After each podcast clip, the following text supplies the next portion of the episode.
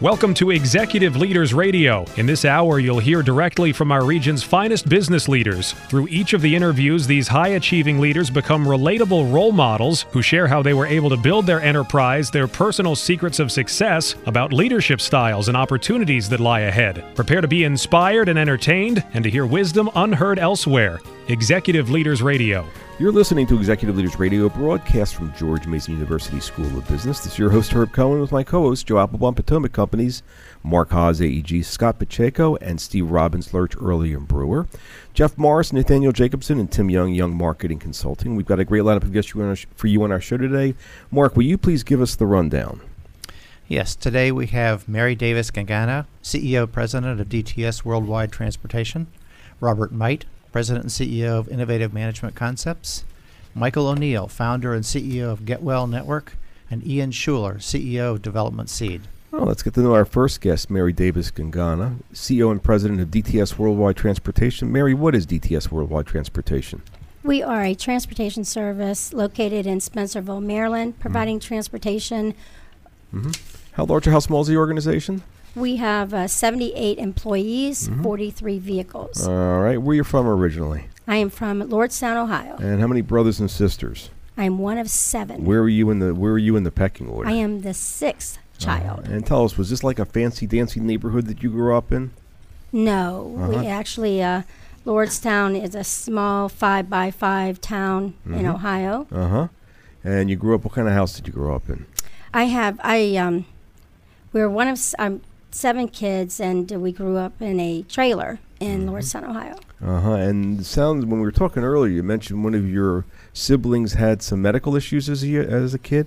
Yes. How, how'd that my, af- how'd uh, that affect you, and what was the medical issue? My older brother mm-hmm. had cerebral palsy. Mm-hmm. Um, so the summers we had spent taking mm-hmm. care of him. Mm-hmm. He and, had. And how do you think that affected you? What did that teach you? What did you it learn? It taught me responsibility. It mm-hmm. taught me caring mm-hmm. Mm-hmm. for my Mark? brothers and sisters. Mark, what question do you got there? So, Mary, you have friends growing up. Uh, what was it about your best friend that made them your best friend? What was their characteristic and, and their attitude? So, my, my best friends were my sisters.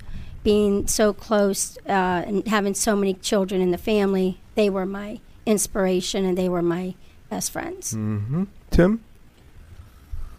You mentioned when we talked earlier that you had really busted your butt to change your situation. What motivated you to do that? How did you keep going? So being being poor motivated me to want more for myself and my siblings. Um, that is what had me keep going. Mm-hmm. Scott, uh, when you also mentioned that you picked tomatoes and cleaned houses, and mm-hmm. uh, how did that contribute to your sense of responsibility to your family? Sure. So, providing for the family, all of us, uh, getting out at a young age, working at the farm, and uh, you just had to learn to take care of each other and to provide. Mm-hmm. Stephen? Um, yeah, Mary, it sounded like you had a uh, relatively rough upbringing, but uh, also positive experiences. Mm-hmm. Um, did you, um, you mentioned that you also had worked at McDonald's um, and that there were leadership um, individuals there that really helped you along the way. Did you end up going to college? Right. So, uh, working at McDonald's, uh, it, it, did teach me not just leadership, but it t- taught me how to work well with others. Um, I did go to college for six months, but I uh, learned most of my education from uh, being a shift manager at McDonald's. And how does that experience relate to what you're doing today?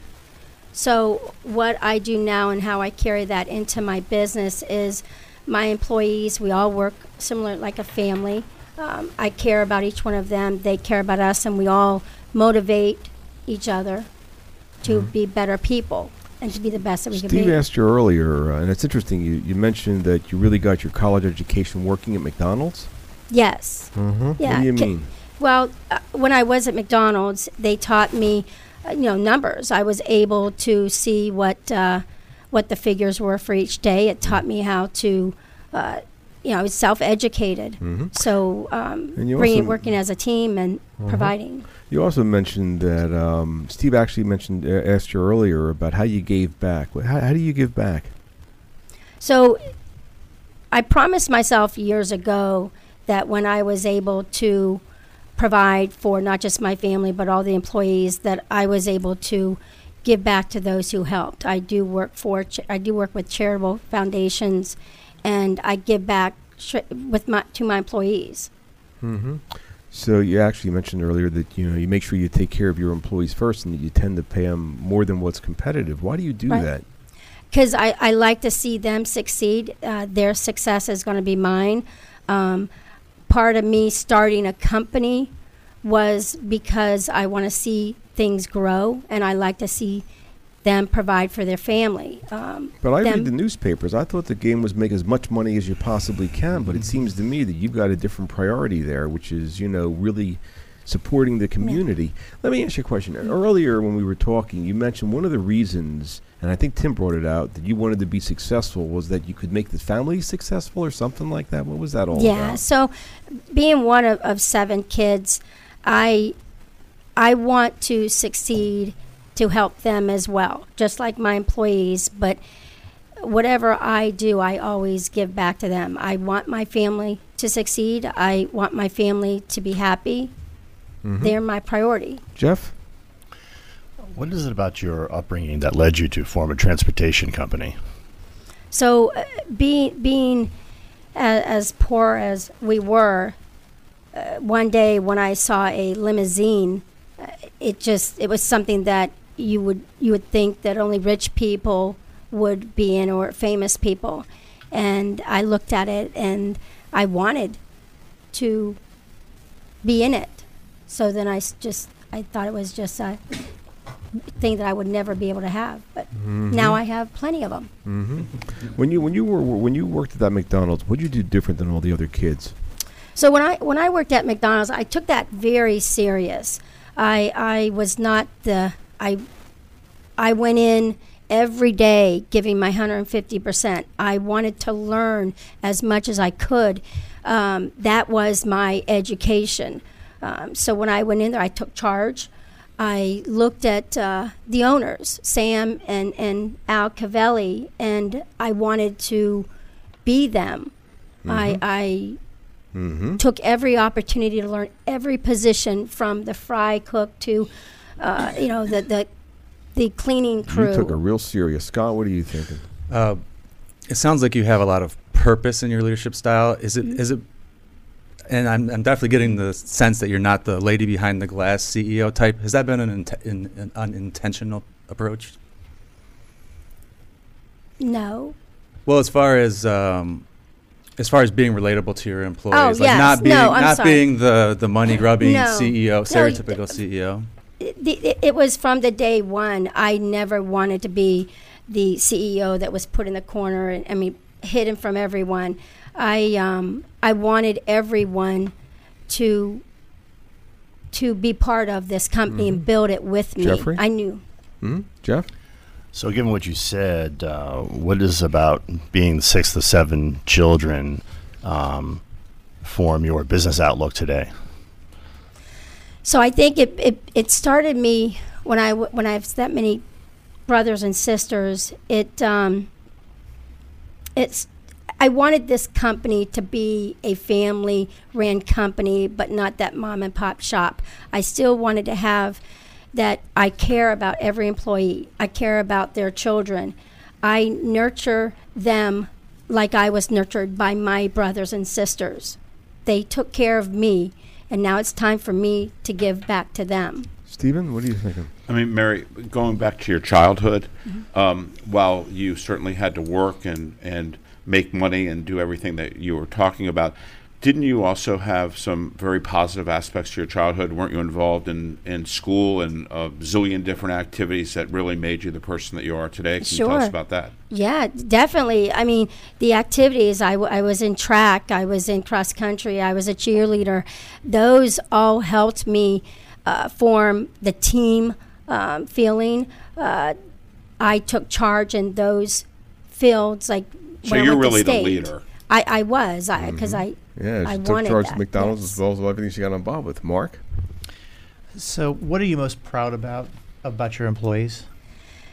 what I'm most proud about is that they have the same belief that I do. We all have the make it happen attitude.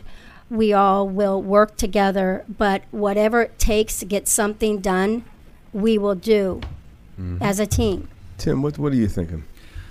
So you're a self-taught CEO, and I'm curious what some of the hardest lessons have been for you to learn.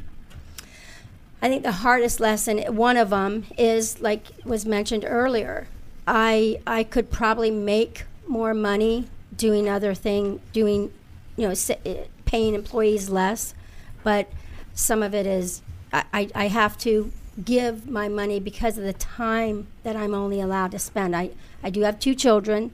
I'm a single parent, so it's hard for me to um, stay long hours. So a lot of employees help me. Um, uh, the other thing is the competition out there. Um, being a comp- be, being in this industry, I had to find out what other companies were Exactly. doing. Mary, what is the website address for DTS Worldwide Transportation? DTStransportation.com. We've been speaking with Mary Davis Gangana, CEO and President of DTS Worldwide Transportation here on Executive Leaders Radio. Don't forget to visit our website, executiveleadersradio.com, to learn more about our executive leaders. Back in a moment, right after this break. And your name is? Ray Vasquez, And the name of the organization is? Vertex 11. And Ray, how do you go about helping your clients? I go around by helping them understand the details that are keeping them from being successful. Like, how do you do that? What kind of stuff do you give them a hand with? I go in and understand th- their activities from beginning to end. I've done many of the same jobs myself. And these are security issues. These are security issues and risk issues. hmm And uh, where are you from originally? I was born in Newark and raised in Miami, Florida. And did you tell me that you're first generation? First generation, my mom came from Cuba on Catholic charity flight, and my uh, dad came to from Puerto Rico when Uh-huh. he was What 18. would that do to you? I mean, what, how'd that affect you, mom and dad, both uh, you being the first generation? I had to learn a lot of growing up in, by scratch here in this country. You know, Uh, how's that benefit your clients nowadays? it brings it, it brings the resourcefulness and creativity to just about any situation I have to encounter. So when you're working with your clients and you're dealing with different kinds of security issues, the fact that you've had to figure stuff out your whole life actually helps them because if you hit a weird problem, you're able to help figure it out.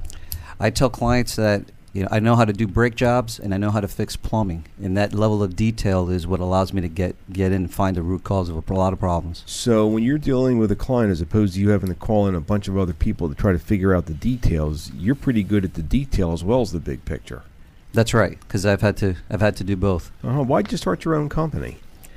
I found that being an entrepreneur gives me a level of freedom to make choices and decisions and and and and to pursue the American dream. To be honest with you, I mean, my Mhm. parents came here. I needed it. I needed to create the next chapter in that story. What's the website address? Vertex11.com. Let me have that one more time. Vertex11.com. And your name again is? Ray Vasquez. And the name of the organization is? Vertex And this has been your business spotlight. And your name is? Melissa Goldade. And the name of your organization? Morrison Foerster, also known as MoFo. And what's the what do you do special in this organization?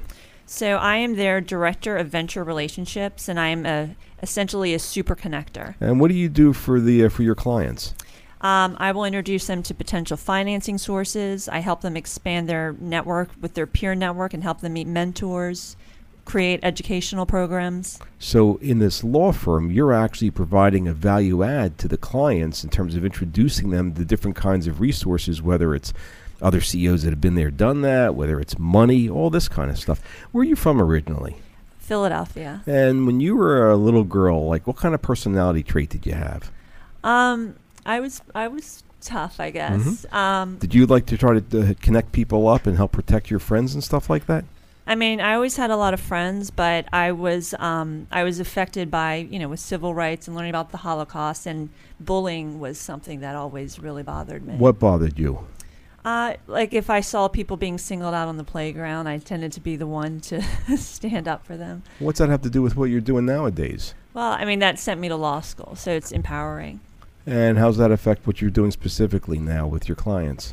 Yeah, it's. Uh, I mean, I'm able to leverage MoFo's resources to make sure I can help women in terms of making sure that they're being included in these critical networks with CEOs.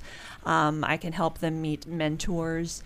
Um, it's just, you know, so I you really wa- you really want to do what you're doing for a living. This is not just a job for you. This is really a passion. Oh, I love it. It's who I am. Uh, what do you mean? You know what? It's it's not it's not work. I mean, I come What's the, what's the website address of your organization? mofo.com. Let me have that one more time. mofo.com. And your name again is? Melissa Goldate. And this has been your business spotlight. We're back. You're listening to Executive Leaders Radio. This is your host, Herb Cohen. We'd like to introduce Robert Might, President and CEO of Innovative Management Concepts. Robert, what is Innovative Management Concepts? What are you guys doing? We are providing information technology services primarily to the federal government. Uh-huh. And where you from originally? Ohio. How many brothers and sisters? I have an older sister, a younger sister, and a younger brother. So four so you're us. the second of four. And how many different schools did you go to prior to graduating high school? Six different, two elementary, four high schools. Uh-huh. What do you think the effect of that was? Uh, I enjoyed the moving. It was a tremendous asset to me. Uh, I learned to really enjoy meeting new people, and I never really regretted. Uh, How's that help you? In, how's that help you in business? It makes it e- very easy for me to get out and meet people. And, then, of course, anytime you're trying to drum up business, that's Mm-hmm. important. And it also sounds like uh, going to six schools that you had to navigate a lot of change. Uh, how did that help your approach uh, to running your business now? Well, I've I've always enjoyed the change, and therefore I'm able to navigate uh, a movement very very quickly. When something happens and you lose a contract, you got an opportunity, you jump on it. Uh, very very easy. But when you were, you said when you were growing up, you moved around a lot. And when we spoke earlier, you also said that you had basically total freedom from your parents. Oh yeah, my parents never ever said no. They used to work very hard. They gave us a good example, and then they let us make our own decisions. And by moving around, we got to really experience a lot. So let me ask you that with the moving around, with somewhat of a lack of continuity because you were constantly moving around and your total freedom, um, how does this relate to how you run your business? Well, the, the total freedom is the most important because I give that to my employees. If I have to micromanage somebody, I don't hire them. I let them go pretty quickly because I learned and I grew up never being micromanaged, and I don't have the time for it, and the people aren't very productive when you do that. Jeff? Uh, Robert, um, you spent 20 years in the Air Force. Um, what is it about your father's service that would have led you into that career?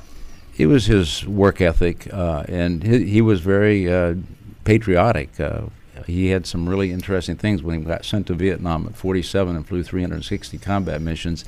I asked him how he felt, and he says, "That's what they paid me to do. Why wouldn't I go?" Mm-hmm. Tim? Uh, you know, when we were talking earlier, your positivity just came across so strongly. Um, and I'm curious, though, because you ran into some health problems when you were in your 20s. Oh, I had something called transverse myelitis. I ended up at Balboa Naval Hospital, paralyzed in the intensive care unit, and I was there for a while. They told me I might walk, I might not walk, and I was fortunate. I was very healthy at that age. Was running quite a few miles a day, and I recovered. And it, uh, it I was never really scared during that time, and I think that was just a result of having grown up in a very positive uh, environment. Mm-hmm. Also, you mentioned at one point in time you, you were divorced, and uh, we're wondering what you what did you learn from that divorce? You can't be bitter. I, it took a little while. It wasn't instant, but I think when you finally settle down, realize that it's better for everybody to let it go and, and get on with your life. So you know about forgiveness, huh? You have to. Uh huh. Mark. Uh, what brought you comfort as a child, and, and is that the same kind of thing that brings you comfort today? It, my, my parents, we lived out on a bayou in Florida for five years where the closest friends were two to a mile and a half, two miles away. Had two sets of friends. I, my parents worked hard, they played hard. Uh, they were always there for us, but they always let us do what we wanted. And was, eh, the whole family's always comfortable. My mother's still alive, and my younger sister's basically her caregiver, even though she's in assisted living. She's there every day helping her. I have a question about this um, being able to do whatever you want. Um, I'm intrigued by this total freedom, especially as a young child, and how that has impacted your life. Did you ever get in trouble? Oh no, I got to watch my sister get in trouble, and when she uh, when she got in trouble, well, the three of us, all of us, learned quite quickly what. Or not did she to just do. cover for you? No, no, no, no, no. We just watched, and we just didn't do what she did. They got in trouble, and it worked really well. Jeffrey. After uh, leaving the Air Force, you became a f- uh, full-time professor. Um, that normally two careers would be enough for everybody, but you've chosen a third. You've moved into business. Why is that? Well, I, I taught at eight universities as an adjunct and a full-time professor. Finally, at George Mason, and I loved the teaching. But once I got to do research full-time, or probably half-time, I guess is what you'd call it, I found out I liked the research better, and I ended up getting a woman at DARPA that said, "I need you to do this research, and you got to do it in six months." We couldn't sign the contract. So I had this company I had started for some innovative management things that was sitting there dormant, and so I decided to move that contract. And two weeks later, we had a contract, and slowly grabbed another one, and then another one, and opened the doors, and it was a kind of an evolution. Scott, what are you thinking? Um, I've, I'm fascinated as well, like Steve was, about the total freedom, but you also had structure, being a military brat. Uh, you had a lot of change, you had health limitations, but you also had a strong work ethic. I think you hear of people having one or the other. How were you able to manage all of the different all of the different approaches uh, and experiences that were being thrown at you? Well, there really was no management. I think uh, the environment I grew up in, it was just natural. I think the work ethic, just you see somebody working like your mom and your dad, and they played hard too. I want to emphasize that it wasn't just hard, and they weren't disciplinarians. They they gave advice. They would say this would be a good idea, this might be a good idea, but you get to make the decision. Uh, Mm-hmm. And that's, the, you just naturally, it, it really helps you when you grow up in an environment like Mark? that. Would your three siblings recognize you, knowing how they knew you as a kid? I, I, I feel so. We're all still very close. We get together down at a lake in Georgia quite often. We have reunions and we see each other. We talk a lot. So, yeah, I so, think they so would. coming from a military background, I'm curious as to um, where you are today in your IT business. Um, you mentioned that you do predominantly government contracts. Do you do any work for the private sector? And if you do, how do you distinguish between, say, your government contracts work and your private sector work? It's not difficult. We do some software development for one firm, and we'll occasionally pick up some support work or help desk, but a very minor part. And it's really an accounting issue, is all it is. Do you think it's your background in being a military brat, and Oh, having yeah. your father, and then you? When I couldn't fly, the Air Force said your left eye's bad. I went into research and development, and I learned all about government contracts. The uh, first contract specialist called me in our office after about three months. Says, "You're going to go to jail, Bob, but I'm going to keep you out of jail today. But don't you ever do that again." And so I started learning about government contracts from a contract administrator's perspective. Robert, thinking back to you know the example of your parents, um, you know what other role models did you have, and what did they teach you when you were coming up? Well, as a youngster, I didn't have a lot of role models other than my parents. But when I got into college, I had a professor that let me go to graduate school. I probably didn't deserve to, but he let me go, and, and that made a big difference. And I went on and got three different graduate degrees, and it was.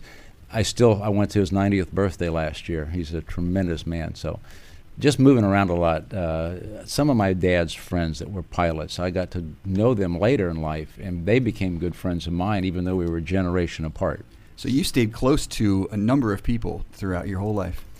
There a few people, yes. The ones that I've stayed close to, I've stayed very close to. How does that affect your building the team? Uh, I'm very close to my people. As a single parent, I knew I had to leave the office a lot of times and just drop stuff. And I tell every one of my employees, if you've got a family issue, any problem, sickness, anything, leave, go, take care of it. It I said I me had like to you really it. know you you can it. depend on your people, don't you? Oh, I, I don't like to micromanage. It's too much work. hmm So- Scott, And what do you hope to? Uh, what do you hope that your kids pick up from you? What would be one or two things that you really hope they take forward?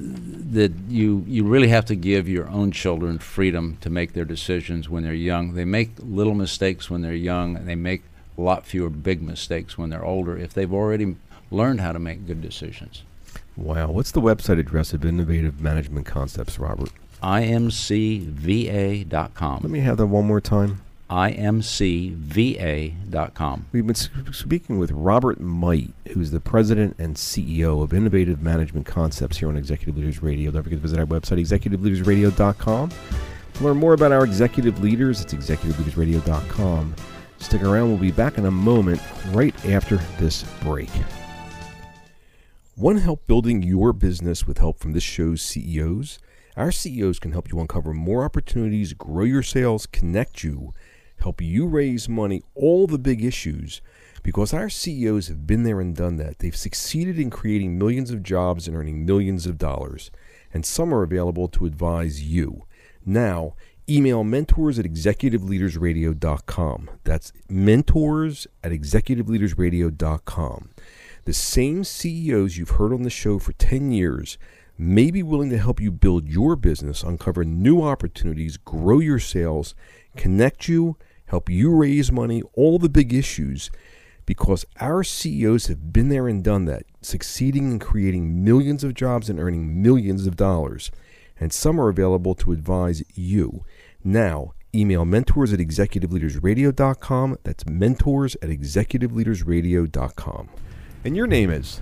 Jeff Lawson. And Jeff, what organization are you with? I'm with Lakota Hotels and Resorts. And wh- what do you guys do? What kind of stuff are you doing that's special? Well, we manage uh, conference centers and hotels, and we're currently managing the National Conference Center in Leesburg, Virginia. National Conference Center. How large or how small is this organization? Um, the conference center itself is 900 rooms in size, 350,000 square feet of meeting space, dining facilities for 850, uh, exercise facility, all set on 61 acres of land. Wow, this is a large organization, isn't it? It is very large. Uh huh. And what's your role in the organization? I'm the general manager, and I have oversight of the uh, property and all the hospitality services that occur. Well, wh- what's the general manager supposed to do with this large facility? Make sure I have a, make sure eight executive committee members and a, and a full uh, staff of 210 do their daily jobs. So, how many folks do you have running through your halls on a weekly basis, or daily basis, or annual basis? What's that look like? Well, on a weekly basis, on a full house, we'll have uh, 900 per night, um, seven nights, uh, 6,300, which translates to about 20,000 meals a week. wow. And uh, your job, were you working nine to five, or do you end up having to work evenings and early mornings and weekends and stuff like that? No, I'd say I'm always on duty. Uh huh. Wh- what do you enjoy about your job? Meeting people, working with some of the finest hospitality people in Virginia, which is my team, and meeting our clients because they're wonderful. So you're helping your clients plan their events? Well, we help plan. Uh, they are there for some form of education that goes on at one end of our business, and at the other end of our business, they're there for social catering events, uh, weddings, and such. So you're you're well, you're running a 24 by 7 facility, aren't you? We are. Uh huh. What's the website address of this organization? ConferenceCenter.com. Let me have that again. ConferenceCenter.com. And your name again is Jeff Lawson. And the name of the organization? Lakota Hotels and Resorts. And this has been your business spotlight. And your name is? Kay Tuning. And the name of the organization? McBride Real Estate Services. And what do you guys do? We are a commercial real estate firm. We're a boutique firm that represents tenants. Uh huh. So you don't represent uh, you don't represent the uh, landlords or anything like that. Typically not. Most of our business is tenant rep. So there's no conf- there's no conflicts there. When you're That's representing a tenant, it's only the tenant. You don't have to worry correct. about, you know, the land. You're trying to rent the landlord's building, so the tenant doesn't get a great deal that way. That's right. We Uh-huh. have no conflict. Uh huh. So uh, what do you like about your job?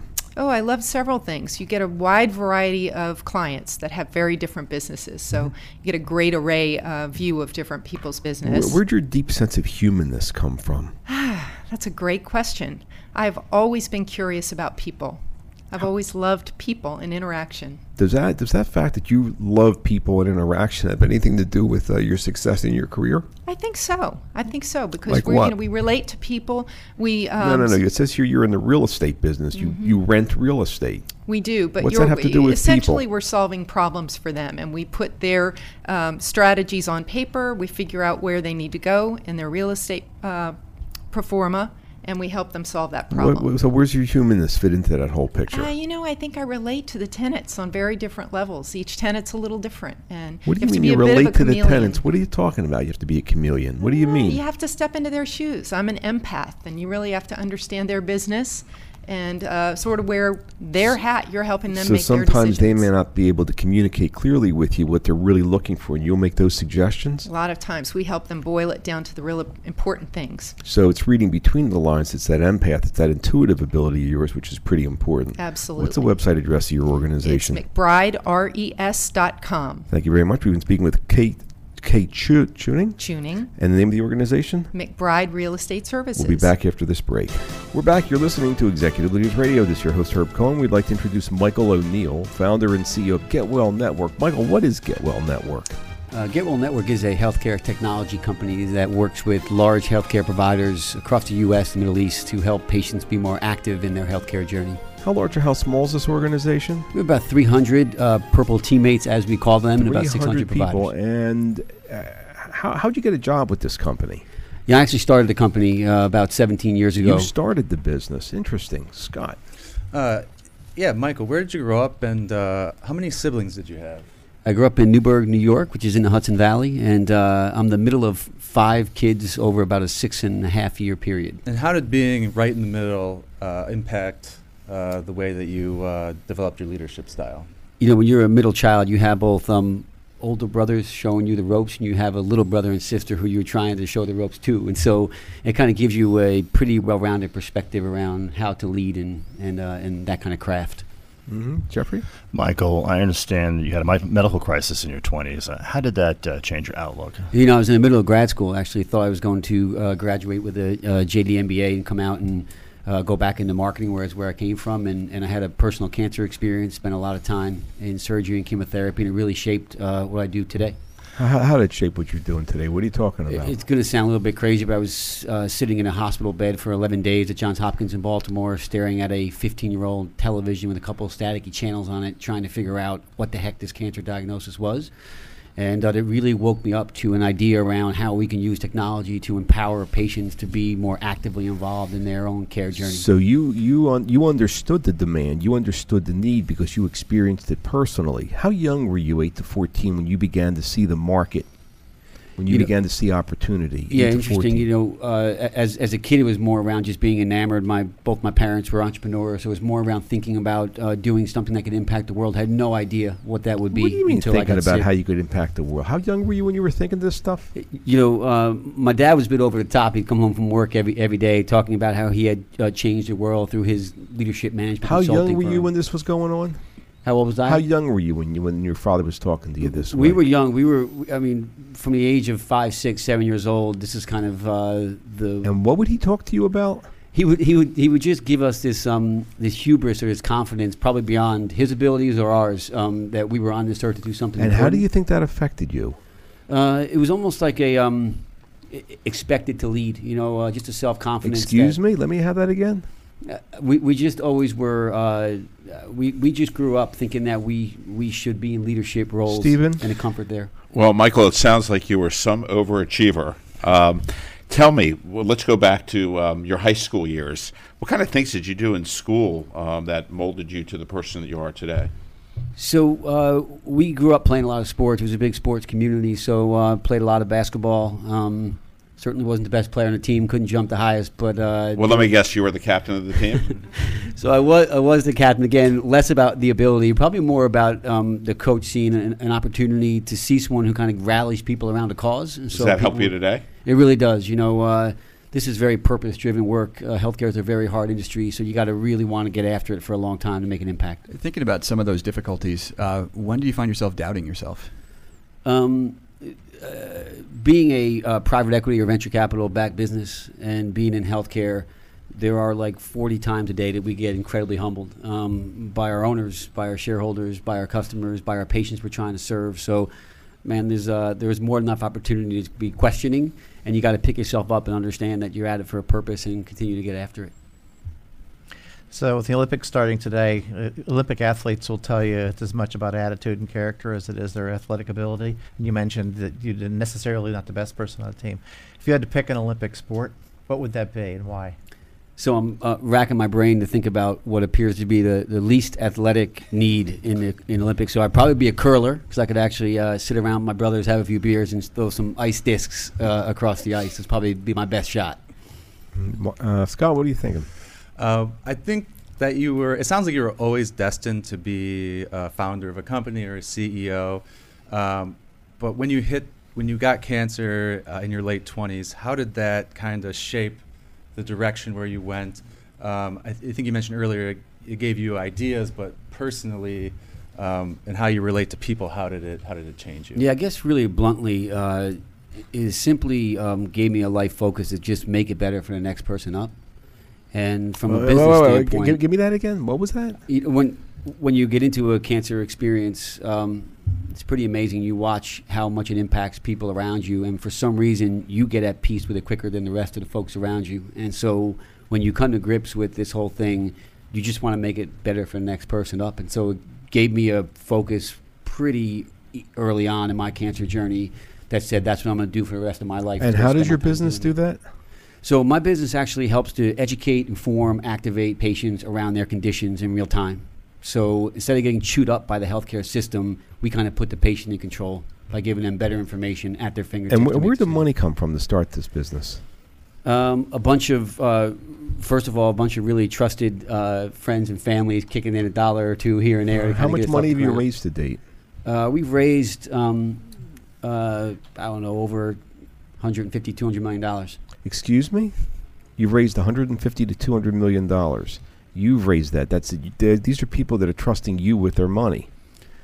Yeah, Uh-huh. it kind of goes in waves. It starts with some friends and family Uh-huh. and some fools, myself Uh-huh. included, and then progresses from there as things so, so, uh, so when things start going wrong, I mean, the bottom line is you know you, you got to keep things quiet if things start going wrong. I mean, I read this in the newspapers and litigation and problems all the time. I mean, is that the way you run your business?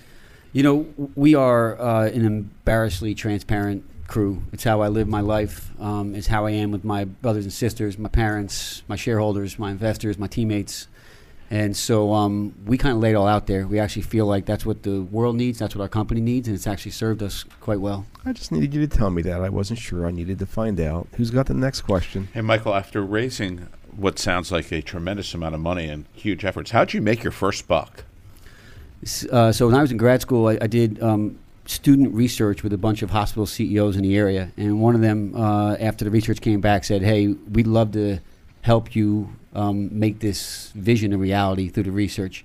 And so I said, "Well, it'd be great if you sign this three-year contract. I had no software, then it would really be helpful." And this guy actually did. And so uh, he became a three-time customer over a 12-year period, and, and that's how we actually took that contract and went and go raise money off this first contract. So your nature is to see an opportunity and to keep on building on that opportunity and building on that opportunity and building on that opportunity. You're not one to jump from thing to thing, are you? No, you know, uh, early in my career, prior to going to grad school, I jumped around three or four different jobs, and uh, man, you know, uh, once we were woken up to kind of uh, the right purpose in life to go have impact, I have not woken up a single day feeling like I was working, and I haven't had a single chance. Give me that thing. else. You woken up to what? Give me that again. Just this notion of um, waking up, not thinking about doing anything else but the task at hand, has been present for 17 plus years now. It's been a And how'd you get that way. focus? Uh, when you're laying in a bed uh, at 28, I just got engaged, and they're telling you this chemo has a 50 50 shot of working. It pretty much um, puts a centering on whoa, what you want to do. you had just been engaged and you found this out. Yeah, I was engaged for three months uh, to a little 104 pound Mhm. Armenian ball of Mhm, fire, who's mhm. my wife today, and and um, so kind of have put her so through a your couple wife early stuck. tests. Your stu- your wife stuck with you through this whole thing. Yeah. Well, you know about loyalty and building long-term relationships, don't you? Through You're the course kidding. of time, I'm very blessed. So you've been through a lot of different experiences and, and learned a lot of things. If you're going to give a graduation speech to high school students now, what are the main themes of that? Yeah, I really think it's for me my life. I've just been so grateful to be around people who have taught me um, authenticity, uh, positivity, and gratitude. And those things for me in my life have been incredibly powerful, both in good times and in bad, to be honest with you. And that's really what I would hope I can impart a little bit of experience sharing uh, to those young kids. I don't know. I, I'm trying to figure out why you feel you were blessed. You had a terrible situation occur, and you know, give me that again. I guess through these um, incredibly poignant human times, like you find such gratefulness that you have a single day, and uh, it becomes pretty easy, to be honest. hmm Next question. Who's got it? Who do you go to for advice? Uh, so um, my brothers and sister are my best friends in the world. We literally grew up. It was honestly like a pack of wolves. We did everything together. The neighborhood kids couldn't stand me. We wouldn't play on different teams. It was always us versus them. It was that kind of grin growing up. So they're my best friends in the world. We talk four or five times a week, and and um, I get a lot of advice from them. Hey, we give you Jeffrey? bad advice. Here we go. Jeffrey. Yes, uh, you wanted to uh, change the world, and a lot of folks from Georgetown Law do that through public service. But instead, you chose to be an entrepreneur uh, on this healthcare venture. Why is that? You know, I, I will tell you one thing about you know Georgetown. Uh, I, I would hate for you guys to have my law school transcript in front of you right now. Um, so I, I barely got through, but but I would tell you the community and the work taught me to think about things from five different angles. And um, I knew from the very beginning I, I didn't belong in the practice of law. I belonged actually learning how to think well and then figuring out what the purpose was in my life. And I happened to, in some cases, again, get lucky by getting sick to really kind of put a focus and focal point on where I wanted to spend my time. Wow. Oof. What's the uh, what's the website address of uh, Get Well Network? It's uh, getwellnetwork.com. Let me have that one more time. It's getwellnetwork.com. We're speaking with Michael O'Neill, founder and CEO of Get Well Network here on Executive Leaders Radio. This is your host, Herb Cohen, with my co-host, Joe Applebaum, Potomac Companies, Mark Haas, AG, Scott Pacheco, and Steve Robbins, Lerch Early and Brewer. Jeff Morris, Nathaniel Jacobson, Tim Young, Young Marketing Consulting. Don't forget to visit our website, executiveleadersradio.com, to learn more about our executive leaders. We'll be back in a moment, right after this break. And your name is? Mark Isaacson. And Mark, what organization are you with? Uh, IQU Health. And what, what makes IQU Health special? What do you guys do special? We are the folks that are taking the traditional healthcare system of the 20th century and moving to the 21st century by doing personalization for people and scaling personalization for people. So you're telling me that aside from going to the doc to get traditional medicine, I can come to this site and you're your site's going to help me understand how what kinds of stuff will help me. Yes, we have a cloud based system that allows an individual to come in and do an assessment which is, is, is the ability to scale personalization for the first time. And then we include labs and genomics as well. So ultimately, if we have 330 million people in the US, we have 330 million unique, one of a kind uh, recommendations and guidance. So, as opposed to taking an aspirin and having the same effect on everybody, the truth is it doesn't. It does not because everyone's got unique biochemistry and unique genes, and, and our core healthcare system is really built around one size fits all managing symptoms and that's and and the way it's going to work in the future is everyone is unique and everyone needs their unique one of a kind uh, so you're helping you're helping me understand what makes me unique and then how different kinds of stuff can affect me to help solve whatever's going wrong with me. That is 100% Correct. And you're you're you're running. This is a business affiliated with um, the pharmacy that's right across from the National Institute of Health, which has been in business 50 years, and you've assembled a whole mess of advisors around this. What's that website address again? So the website is iqyou health.com. Let me have that one more time. iqyou health.com. And we've been speaking with Mark Isaacson, who is the what title do you have? CEO of IQ Health. Thank you very much. I'm Tina Leone. I'm the CEO of the Ballston Business Improvement District. And what is the Ballston Business Improvement District? We work to attract, support, and connect the most compelling, creative, and ambitious minds in our region. Ballston is known as an epicenter for research and discovery. Uh, some of the greatest things that are invented, such as the MRI, the barcode, the internet, the first satellite, all were either conceived, funded, or developed by organizations here in Ballston. How, how old is this organization? We're just just shy of six years old. How long you been there? How long you been uh, Almost six years as well. Did you found this organization? Yes, I, I am the founding CEO. Why, why'd you do that?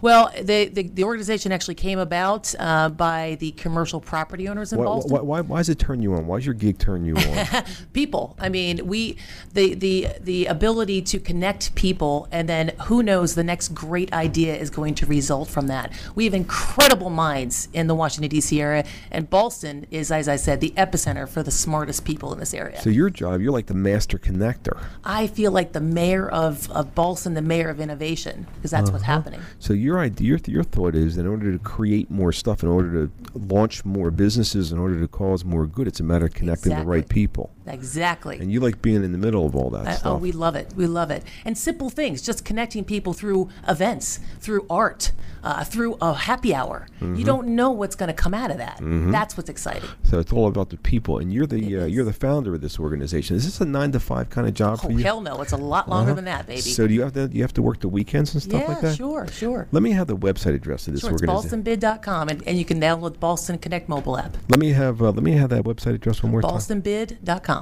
It's B A. Give me the spelling on that. B A L L S T O N Mm. B I D.com. Excellent. And your name again is Tina Leone and the name of the organization. is the Ballston Business Improvement District. And this has been your business spotlight. Back in a moment. One help building your business with help from this show's CEOs. Our CEOs can help you uncover more opportunities, grow your sales, connect you, help you raise money, all the big issues because our CEOs have been there and done that, succeeding in creating millions of jobs and earning millions of dollars. And some are available to advise you. Now, email mentors at executiveleadersradio.com. That's mentors at executiveleadersradio.com. The same CEOs you've heard on the show for 10 years may be willing to help you build your business, uncover new opportunities, grow your sales, connect you, help you raise money, all the big issues because our CEOs have been there and done that, succeeding in creating millions of jobs and earning millions of dollars. Some of the CEOs who have appeared on our shows over the last 10 years may be willing to help you grow, assuming you've ser- you're serious about your success, serious about your own success, because it all starts with the leader. If you're serious about creating your own successful business, are truly committed to putting your nose to the grindstone and doing whatever it takes to make your business successful, We may be able to match you with successful CEOs who have created millions of jobs and earned millions of dollars to help you create your success. We've established unique relationships with a unique universe of over 7,000 CEOs who have created substantial wealth for their companies, their teams, and themselves. These women and men get the build in their blood and often continue to start and build businesses even after they've created substantial wealth for themselves because they love the challenge of building a business. Perhaps we can present you and your business to some of these CEOs to gain their interest in helping you. Now, email mentors at executiveleadersradio.com. That's mentors at executiveleadersradio.com to hopefully match you with some of the CEOs we've had on the show for the last 10 years. Mentors at executiveleadersradio.com. We're back. You're listening to Executive Leaders Radio. This is your host, Herb Cohen. We'd like to introduce Ian Schuler, CEO of Development Seed. Ian, what is Development Seed? Development Seed is a data engineering company. We take really hard, complex data, satellite imagery, cell phone data, and use machine learning and other tools to turn that into insight for decision makers. And how, how large or small is this organization? 27 person organization, mostly based in Washington, D.C. And where are you from originally? I'm from St. Mary's, Pennsylvania. St. Mary's, Pennsylvania. In the All right. woods of northwestern PA. And how many brothers and sisters do you have? Uh, I have four brothers and sisters. Where I are you in the pecking order? I order? was the oldest. Yep. And you told us earlier that when you were a kid, that when you were 12 years old, you made your family out of friends. Yeah. What are you talking about there? Yeah, I mean, uh, my my mom and dad loved us all very much. They didn't always get along with each other very well, and, and part of my way of coping with that was to was to get out of the house from time to time. And, and I was fortunate to have a be in a great community where I was able to build a, a network, a second family out of friends, teachers, people I knew through Boy Scouts. How's that? Um, how's that ability of uh, being able to build a community help you in growing this business? Well, at the core, I think like, it is a business, but I think the work that we're doing, the industry we're in, it is a family at the same time. And the people who are going to be successful are the people who treat those relationships the same way they would treat a brother or sister. Mm-hmm. Uh, who's got the next question here? In- In your group of friends growing up, what was your particular role? Yeah, I was I was part joker and part instigator. I was sort of the, the person who came up with the, the, the that made the mood lighter, or came up with the idea of the thing that we should be trying out next. But you were sort of a fixer. Yeah, a little bit. Yeah, um, and definitely uh, seeing opportunities for um, for troublemaking in some cases, but also problem solving whenever it needed to happen. So, Ian, um, you said that uh, mom and dad didn't always get along, Mhm. and that you uh, actually made your uh, family in a way out of uh, your community. Yeah. But um, what positive things do you still think you picked up from mom and dad? Oh yeah, I mean, I got a lot from my my my, my father uh, taught me how to how to um, play chess. He taught me how to build things out of wood. He taught me hunting and fishing. My mom uh, taught me how to read at an early age. So I was one of the kids in in uh, kindergarten who was teaching the other kids how to read. She taught me about birds and appreciating nature, and and they they gave me a lot. That thing about you teaching other kids how to read, how's that? How's that coming through nowadays in your role as CEO of Development Seed? Yeah, it it, it, I, it it put me in a place where I started with a lot of curiosity and a lot of uh, desire to get information out of other people, but also give it to other people. And it's made me a collaborator. It's it, our our decision making style at Development Seed is that nobody has the monopoly on the right idea. That we work together to figure out what the how to solve a problem. Scott, Uh, you mentioned uh, you uh, played chess, you went hunting, and earlier you also mentioned that you uh, were in band, you played soccer, you, pl- uh, you ran track. Uh, have you always been uh, that curious about uh, trying new things, and has that carried over? uh, Yeah, absolutely. Uh, through college, I was in all sorts of activities in school. My first job sent me to 60 different countries. So, and it gave me a real opportunity to see how different professions and cultures solve problems. And that is something that I bring every day to, uh, to the work that I'm doing is new ways to solve problems. Ian, as a fellow small town Pennsylvanian, um, I know how what a prior, no, what not a priority it is to go to college in those Yeah. communities. What led you to uh, technical field studies at uh, uh, Johns Hopkins University? Yeah, I think you know I, I was one of those people who learned to read early and was um, singled out as somebody who was going to get out and somebody who was going to go somewhere. So I had a lot of support and encouragement from my my teachers, but also a lot of with that came some responsibility. Like I was the person who was going to be able to make the world a better place. Like some of the other the other folks you've had, the people who are going to uh, who, who it, it came with a responsibility to to pro- to provide it, to take advantage of the gifts that I was given. Tim? So how does that responsibility manifest itself? I mean, we hear a lot about technology as a, a, a Mhm. big evil these days. Um, so you you know, what's out there on the horizon for you, and how are you keeping it on the side of good? Yeah, absolutely. I mean, Development Seed is very much a mission and impact driven organization. We're trying to use tech. We're work, the groups we're working with are development organizations, the World Bank, Physicians for Human Rights. We're helping them use tech to make the world better. We're very cognizant of some of the risks. Uh, I, in my previous job, did a lot of work around digital security and privacy, and so uh, we're, we're extremely thoughtful about how we use these very powerful tools to make the world a better place. Jeffrey? Yeah, uh, you mentioned uh, that you were taught chess by your father. Um, that's a fairly analytical background. Um, what is it about chess or other similar types of things that led you to your entrepreneurial style? Um, I like uh, figuring out the game. I like gaming the system, understanding how the system works, pulling it apart, and figuring out those tweaks that, that create something new and different, or find a new way of of, um, Mhm. of exploiting the rules.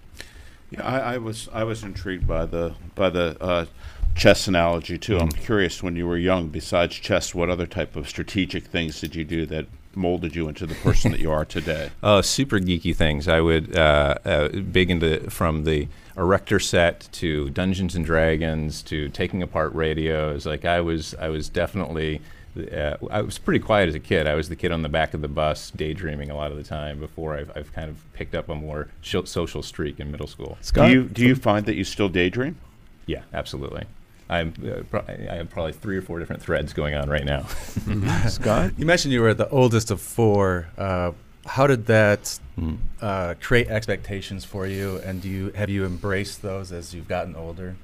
Yeah, I- it's it's it definitely put me in a place where, uh, unlike my younger brothers and sisters, I was sort of setting the tone. Right, I was creating the name, I, w- and that is something that has been helpful for me as I've shifted from jobs where it has been more of being a manager to having to figure out how to actually be a leader. Uh, that was one of the hard things is, is being back in that position where I had to figure out where we were going instead of Ian, do you think this daydreaming happens to be one of your strengths? Absolutely. No, I think the some of the both the best and worst ideas that I have uh, come from those moments where uh, I m- make a connection. And fortunately, I have a team of really, really smart people around me who can weed out the bad Mm-hmm. What's ideas. the uh, what's the help us website address for this organization? Developmentseed.org. You've been speaking with Ian Schuler, CEO of Development Seed, here on Executive Leaders Radio, and Mr. Mark Haas. Can you please give us a rundown on who's been on the air with us today? Sure thing, Herb. Um, first, we had Mary Davis Gangana, CEO President of DTS Worldwide Transportation. Um, Robert Might, President and CEO of Innovative Management Concepts. Michael O'Neill, founder and CEO of GetWell Network. And we've just spoken with Ian Schuler, CEO of Development Seed. I'd like to thank my co-host Joe Applebaum, Potomac Companies, Mark Haas, AEG, Scott Pacheco, and Steve Robbins, Lerch Early Brewer, Jeff Morris, Nathaniel Jacobson, and Tim Young, Young Marketing Consulting, for giving me a hand structuring the questions. Hopefully, providing our listening audience an educational and entertaining show. I'd like to thank our listening audience for listening. Otherwise, we wouldn't have a radio show. Don't forget to visit our website. It's executiveleadersradio.com. That's executiveleadersradio.com to learn more about our executive leaders. We are broadcast from George Mason University School of Business in Arlington. And thank you for joining us today and have a nice day. Bye bye. Thank you for tuning in. You've been listening to Executive Leaders Radio, the region's premier radio show highlighting local executive leaders. We hope you've enjoyed the show here on 1500 AM. You can learn more about Executive Leaders Radio by visiting executiveleadersradio.com or tune in next time right here on 1500 AM. That's executiveleadersradio.com.